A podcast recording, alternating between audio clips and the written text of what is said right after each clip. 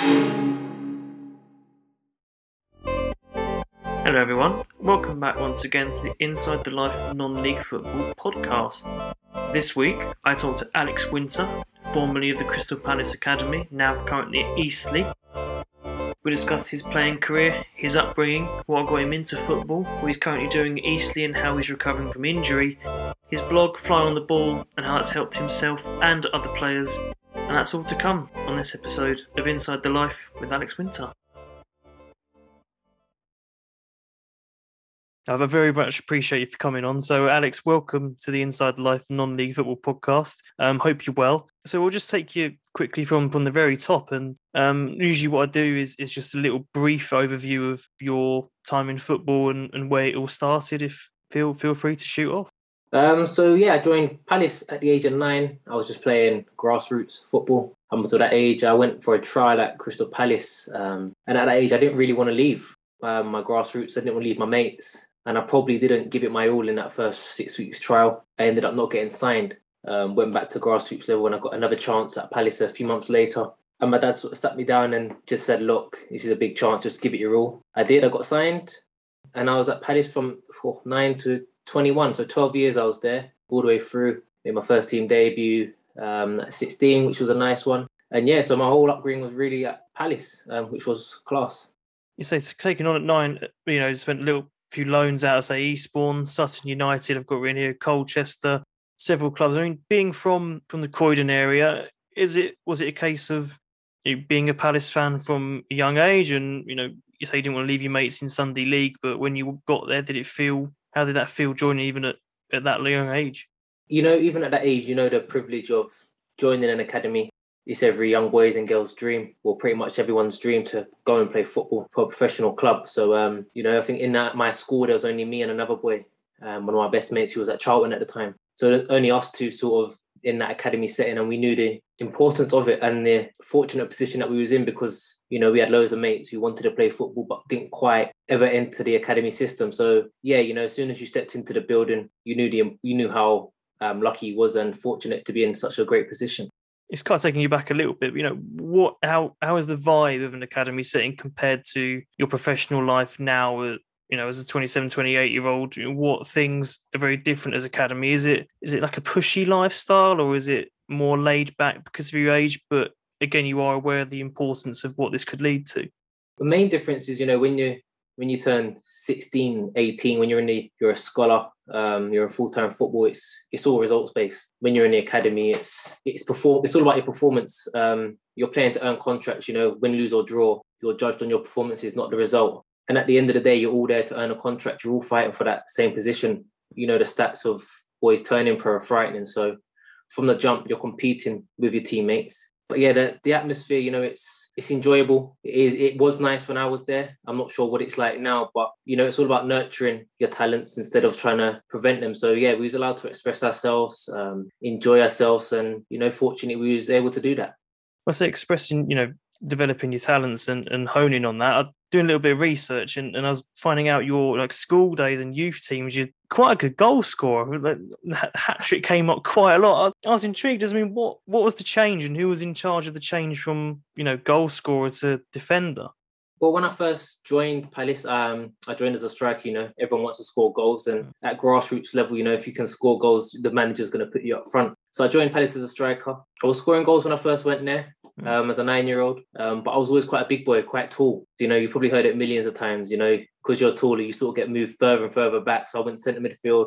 And then by the time maybe 15, I was 15, 16, I was on the verge of defensive midfield and centre half. And you know, at the time, I didn't really think anything of it. I just wanted to play football and I trusted the managers and the coaches who were overseeing my progression. I trusted them, you know, they saw something in me. And if I was a striker, I might not have gone on to sign a professional contract. I might not have had 12 years in full time football. So, you know, everyone wants to be a striker, but at the same time, you've got to trust those people in charge and looking after you to make the right decisions for yourself.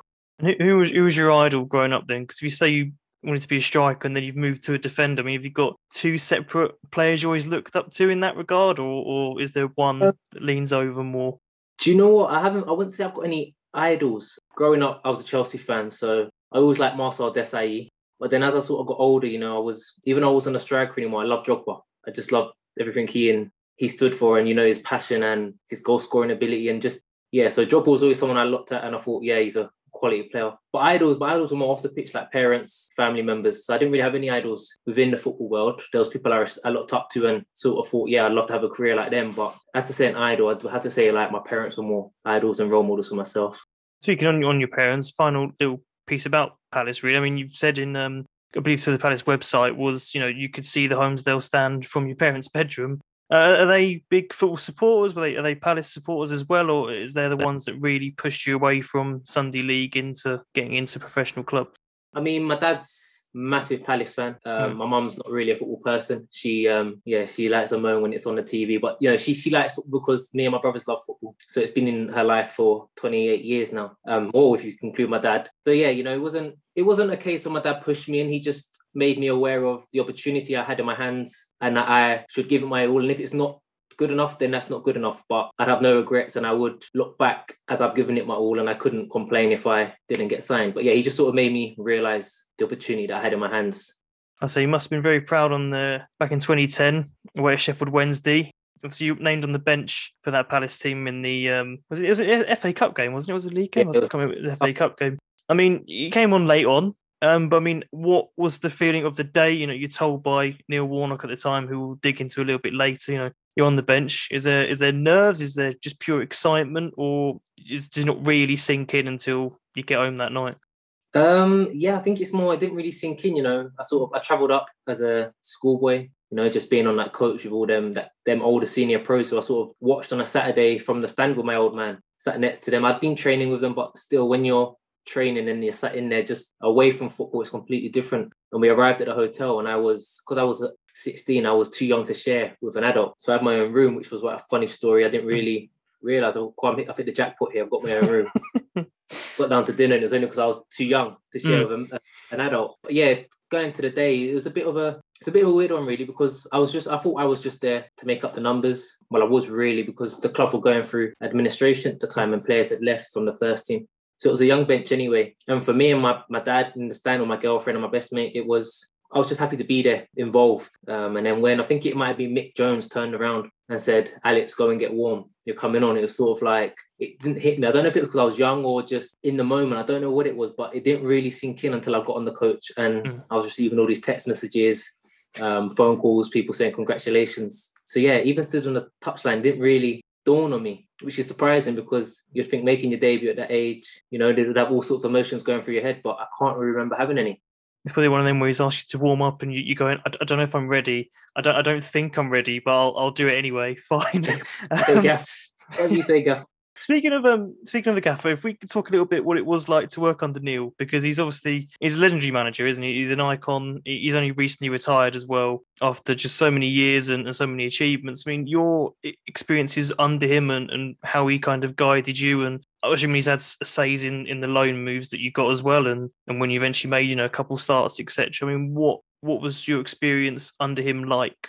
Um, well, he was my first first team manager. Really, he gave me my debut he brought me into the first team setup training. Um, like you say, he was at the helm when I went out on loan. And I think I really caught his eye in the youth cup. Um, I was 15 playing in the youth team in the youth cup. Um, we had a couple games. I scored a goal against Bristol City at Selhurst Park. And then we went and played Derby and we had a good run that year. And I think that really helped my cause with him. Um, and then I remember sitting down before I signed, might be my scholar. I had a, a one year scholar with a three year professional contract. And I remember my dad still goes on about it this day. He sat me and my dad down in his office. And my dad said he was just in awe at the way he spoke to me mm. because he didn't speak to me as a manager or a football person. He spoke to me on a level as a human being. And my dad said that really um, resonated with him and it really stuck with him all these years later. So my dad's one of them who, you know, no matter what they say about Neil Warnock, he's a legend just because of the way he spoke to me and my dad at 15 years old, mm-hmm. um, as if I was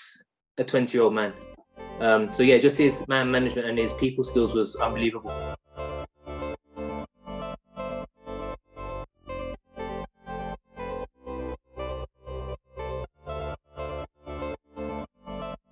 Cappuccino are proud to support and sponsor Inside the Life of Non-League Football. Here at Cappuccino, we want to raise awareness and funds for mental health support through our passion for specialty coffee and a simple reminder that self care is not selfish. Please check us out on Instagram when you get a chance, and also if you're ever at a Didcot Town game, and why wouldn't you want to be, you'll see us on the shirts as we're proud to be involved with the club as well. Thanks and enjoy the rest of the show.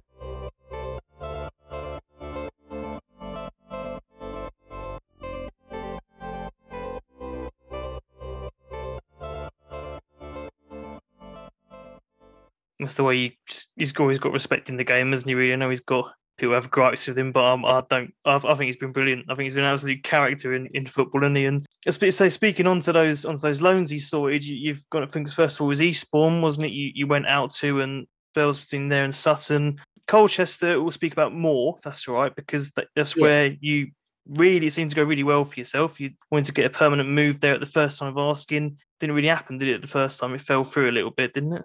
Yeah, yeah, so um, I joined at the end of the season. I think it was May. I joined. Mm. No, sorry, April. I joined in April um, for a month loan. Initially, it was just to go and train with a view to go in the next season on loan. Um, there was in a relegation battle and they didn't know if I was ready, which was fair enough. I was a young boy, but I impressed in training. I done well, so I got a chance in games. We managed to stay up. Um, I scored in a 4-1 win against Brentford. We're just being promoted, and that really sealed our safety that year. And I went in and done well, and I got on well with the gaffer. So yeah, the aim was to go back next season. Um, I'm not sure if there was a change of manager at Palace or what happened over the summer, but everyone wanted me to go back to Colchester. Colchester wanted it, I wanted it, my agent wanted it. But for whatever reason, they couldn't agree the, my wages, you know, how much Colchester would pay. Palace maybe wanted more, and there was no agreement found. So I was sort of left in a lurch. So I ended up going to Portsmouth, and then I signed for Colchester in the January that year, six months later than I was on a permanent, sorry, so um, compared to a year loan. So, you know, I feel like football has a way of working its way out. Life has a way of working its way out. And that was just what was meant for me at that time. As, as a player, I've not really been able to, um, not really asked anyone this really. It's, you know, what, what are loan moves like? I mean, is it, I say, if you get several in your career, I mean, luckily they've all been fairly close as well. I mean, geographically, that is sometimes important if you want to stay close to family and that. But I mean, how does the move start when you hear about it? Is is it much of your decision, or is it just a case of like, fine, I'll go? Yeah, um, I think it depends what stage of your career. I mean, when I was when you're a youngster, it's just you're not going to play in the first team, or you're not in a first team picture, so you just want to go and play men's football. So that stage, it's sort of like you know it's going to be the lower leagues, maybe depending on what level you're currently playing at. And yeah, at that point, it's just you just go. I don't know. You just maybe the club feel you're ready for a loan move because you've outgrown the 23s in the youth team, so they feel um, a stint in men's football is going to benefit your career. Or sometimes the player gets restless with not getting a chance, and you know they go to their agent or they go to their youth team or 23s manager and just say, "I'd like to go out on loan." So it's a bit of both. And then uh, I suppose the clubs and the agents then work together and put out feelers to anyone who is who wants a loanee in because although we're not trialed and trusted, there is a hot it is a hot little I, how can I put it? Getting loan boys in it's you're not paying no full wage, so it can be a bit of a free hit. And most of the time, boys do well when they go on loan. It doesn't always work out, but if it does work out, you've got a good player for a fraction of the price you would have paid for someone else. So yeah, that's how really our loan would work, I imagine. Now I think you've got loan managers within clubs who oversee all the loan players, and that's their role. So I'm not sure how much it's changed, but you know, it's normally agents, player, club work together to get the best loan move for the player at that time. And with that, with, with Colchester and Portsmouth, that kind of sandwich move in between. I mean, obviously you're back down in Eastie now on the south coast, and we'll get to that. But um, was there because Colchester didn't work and we to go back? There was Portsmouth experience? I mean, was it always back of your mind like it's all right here, but if so and so comes up, I'd, I'd, I'd, probably like to go there. Was was that a, a good six months, or was it one that kind of felt it's a stepping in between the inevitable? Do you know what? I was at that age where I'd had that good month or so at Colchester. I'd been at Sutton and Eastbourne before on loan, so I'd enjoy men's football. And I was really looking forward to going to Portsmouth. You know, it's a massive club. It still is a massive club. And because I had good experiences previously, you know, I was expecting to have good ones again, um, hopefully to hit the floor running and go again. For whatever reason, it didn't work at Portsmouth. Um, I was meant to be there for a year.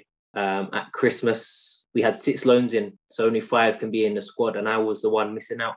Mm. So I sat down with the manager and I just said, look, if I'm not gonna um, be playing or not in your plans, then can I go back to Palace? Because at that stage, you know, I need to be playing men's football. I needed to impress Palace and sitting in the stand, I wasn't able to do that. So yeah, it didn't go great at Portsmouth, um, which was a shame because you know I love the area. The club was great, people were great, Um, but that's football things just don't work out. I wouldn't say I had a plan where it was a stepping stone or anything like that. It was that was my window to impress Palace and go back and hopefully play in their first team. Eventually, the move you step way back to say Colchester. Um, you spend a year at Maidstone and you end up where you are now at Eastleigh.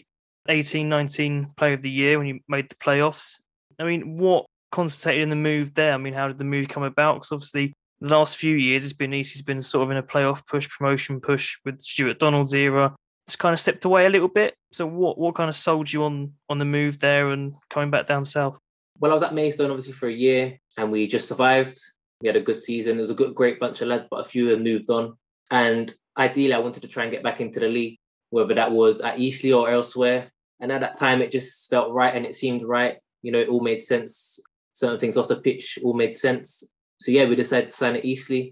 I'd spoken with Hess and Tyler, the manager, and another boy, Josh Hare, had left from Maidstone to go to Eastleigh, and I'd spoken to him. So I'd heard good things about Eastleigh, and I thought, why not? Um, a fresh start, a new opportunity to go in and press again.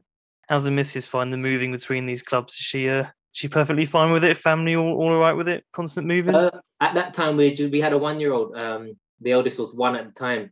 So we bought a place. We sort of bought a place down south, and we sort of said, "Look, I'll go and commute a hub where wherever I play football, that's our home, and I'll just have to do the commuting because, like you say, she'd moved to Colchester with me, then back to we went back home to Croydon. Mm. So there's a lot of upheaval, and with the little one, I didn't want it to be all about me. You know, I wanted them to be the forefront of my decisions, and then you know, football. I can I can commute to football every day if I have to, or stay away for a few nights a week. So yeah, it was a family decision to um, get a base, and then I'll do all the driving. Makes sense. Good man. Good choice. In, in terms of so say, say with the, the last couple of seasons, obviously, um, been obviously a, a difficult one uh, with, injury problems and, and all that. First of all, how, how, how are you finding all that and, and coping with that? And I mean, what how do you reckon, how do you rate the season has gone from a personal say road to recovery and on the pitch? How, how the boys are doing? Um, I mean, like you say, for me, it's been frustrating I've had a goal in my mind the whole way through, and it's been pushed back and pushed back. And as a footballer, all we want to do is play football. To not be able to do that's been frustrating. But you know, my blog, my family, I've had things to keep me going and give me something else to focus on, which has been really important. I think. I mean, for the boys on the pitch, I think we'd all agree that it's been a disappointing season for us, um, especially after the last two years. You know, we've been in and around the playoffs, and for whatever reason, it just hasn't happened this year. Which is, it can be expected. You know, it's at our level, there's a lot of turnaround, a lot of players leave, a lot of players come in, and sometimes it just doesn't work out the way we hope. But you know, we've got a good bunch down there, and I'm sure next season the club will be pushing up again and pushing on to get back to where we have been for the last few. As I used to live in um, Southampton for six years, and I've been Eastleigh a couple of times. I've, I've, always, I've always liked every time I've been down there. To be fair, I was kind of looking forward when I was down there to get into the football league as a Luton boy when around League Two, League One. I thought that would be perfect away day, and it just didn't didn't work out in the next few years it will. Maybe come on, let's manifest it.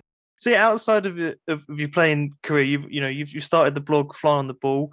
Um, just the first off, simple question is what got you starting it? I mean, did you start just thinking, oh, let's just see how it goes if it takes off? But yeah, where where did the idea come from? Well, initially, when I was in the youth team at Palace, I wrote a blog for the LFE, the League Football Education, which just gave an insight into what was going on at the club at Palace, you know, how we was getting on the weekend, if any boys were injured or how boys were doing. And obviously that stopped when I turned pro. And then I'd have a, I've had a, like a few injuries and I was sort of starting to contemplate football, what I'm going to do after football.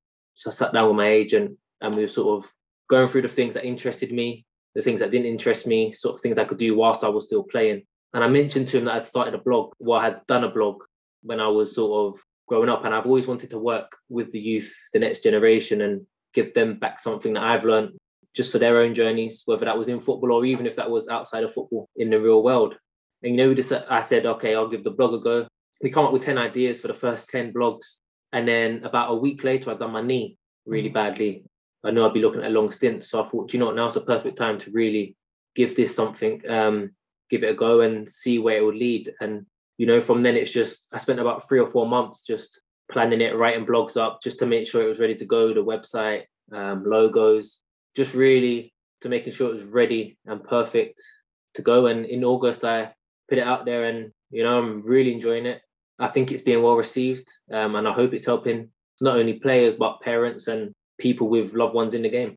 It's, it's interesting because I think I've been doing a bit, say, doing a bit of research and things like you know when you got the first call, it was you know the idea of like the limelight, the playing in front of thousands, and you know being on TV. Um, I mean, is that when you started? Now you've played years later. You're saying the blog things, you know, the realization of football, the the ruthlessness of the industry. Is it like reading back and writing about the naivety of that? Is that has any players like come forward and like message you like oh, that was brilliant, that's helped me in in uh, my career? Yeah, I mean, I get a lot of messages where from players just saying like you know, I really resonated with that one today. Or, you know, that one was literally me five years ago. Or, cool, I remember doing that as a youth team player. So I get a lot of messages where I think we're all on the same journey. It's, everyone has their own different journey, but at the same time, we all experience similar things and we go through similar emotions. And I think for a lot of players who read it, I think it's almost like uh, proving to them and showing them that they're not the only ones that go through it. Because not many people experience or know how it feels to be in that environment. So I think when I'm now talking about it or discussing it, you know, people can relate to it, and I think that's big as well. I say it's definitely because you know there's even things we we see now even as supporters you get on the backs of players, or you know, you don't really know the insides of just the human beings that are wearing the shirt that you're just paying to see. You know, it, it's you know, what what are what do you, what do you say are that the the hard realities of, the football is? I mean, coming from like your Premier League academy, you know, now in the fifth tier. The, I mean, the quality in the last ten years alone of the non-league structure has, has changed in, incredibly. I mean, what are the harsh realities? Is it you know you go into different clubs, is facilities they're all different. I mean, what what would the yeah, realities of the football be? I mean, firstly, it's what everyone sees in the media and what is put out there by the media isn't the same for everyone.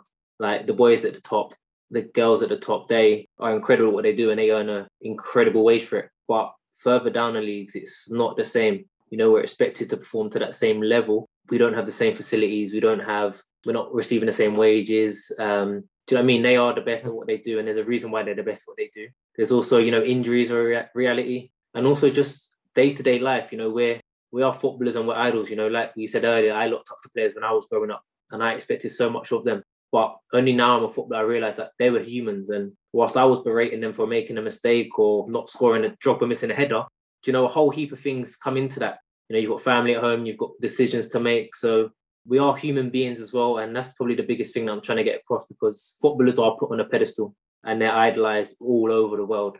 But at the end of the day, they are humans who have family, who have emotions and deal with things exactly the same way as a normal person in the real world would deal with things.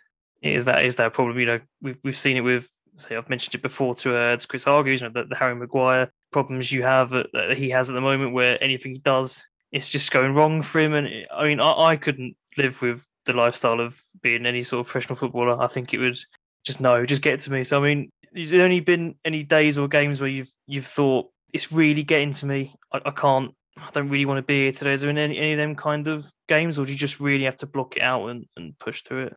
Um, I mean, a lot of it is just blocking out the noise. But I mean, when I was at Colchester, I had a period where I wasn't playing. I thought I should be playing, which every every player would be. So I went and spoke to the manager numerous times, and the excuse, well, not the excuse, the reason was always the same, um, which was fair enough but you know it was it was getting to a point where I wasn't playing. I was living away from family and friends, and it got to a point where I didn't want to play football anymore. Then the move to Maidstone come around, and you know my time at, my time at Maidstone was probably one of the best times I've had in football because you know it was just enjoyment, and I've got that love for the game back. So yeah, you know I've had times where it's been tough. The last year, for instance, as well. You know I've had tough periods, but you know I've always wanted to do this job, and this has always been my dream. So I don't want to then give up on something I have through my own decision. I'd rather it be taken away from me, if that makes sense. Makes perfect sense because it's out your hands. There's nothing you can really do about, it, isn't it? Um, exactly. but just to sort of wrap up a little bit, I mean, you say you're starting, you're doing your blog work. You, you're still trying to get back fit for the first team. I mean, what does what is the future hold for yourself? What pro post football are you going to be looking to get into? Are you going to stay in the game or take away from it a little bit? Um, I mean, I've always, like I said earlier, I've always been interested in um, working with the youth and the next generation through my blog as well. Now I'm hoping that that will open up doors for me, whether it will or not, I'm not sure. But you know that I know now player care is a massive thing within football, and that really interests me. The player care side of things, you know, making sure players understand that they can come and talk to people or find out what's really going on. Just someone to just mentor them. The player care isn't something that I've really looked into, But for the meantime, I'm still a footballer. I still want to be a footballer, and I don't want that to end. So the future, hopefully, it's as long as possible in football. But at the same time, I've got my post football head on, and mm. I'm trying to make little strides and take little steps into that world as well at the same time. Brilliant. Well, uh, hopefully we catch up at some point down in uh, down in Eastleigh. Alex, thank you very much for uh, spending your time this afternoon. Highly appreciated it. Have a good one.